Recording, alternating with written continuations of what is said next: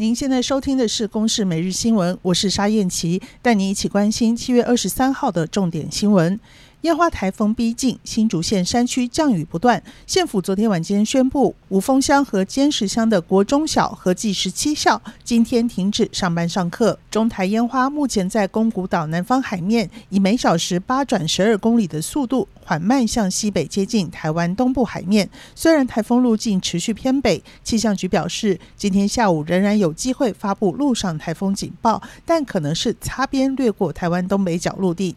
气象局预报员谢佩云说：“北部地区、东北部地区雨量都是比较多的，特别是在北部的山区，要留意可能出现豪雨以上等级的降雨。”七月二十六号之后，防疫警戒可望从三级降到两级。行政院今天将拍板定案二级管制措施，草案规定室内空间人数提高到五十人，室外人数一百人，超额需提防疫计划。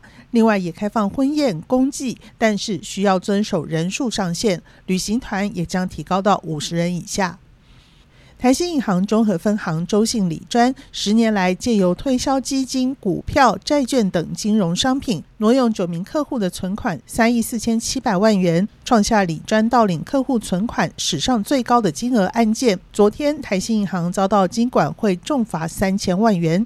金管会认定台新银行没有完善建立并且执行内控制度，而台新银行西门分行、北大分行的理专也都有涉及不当业务的行为，宣布重罚。台新银三千万元，并予以纠正。这是金管会史上对单一银行开出的最高罚款。英格兰大解封才刚刚实施几天，在解封前的七月八号到十五号这一周内，英格兰和威尔斯有超过六十万人收到国民健保服务 NHS 以简讯通知，你应该隔离，比前一周增加百分之十七。许多企业不禁抱怨，员工不能来上班，事业怎么做得下去？英国过去二十四小时新增确诊将近四万五千例，有七十三个人病故。首相强生已经警告，本周确诊数还会再增加。以上由公视新闻制作，谢谢您的收听。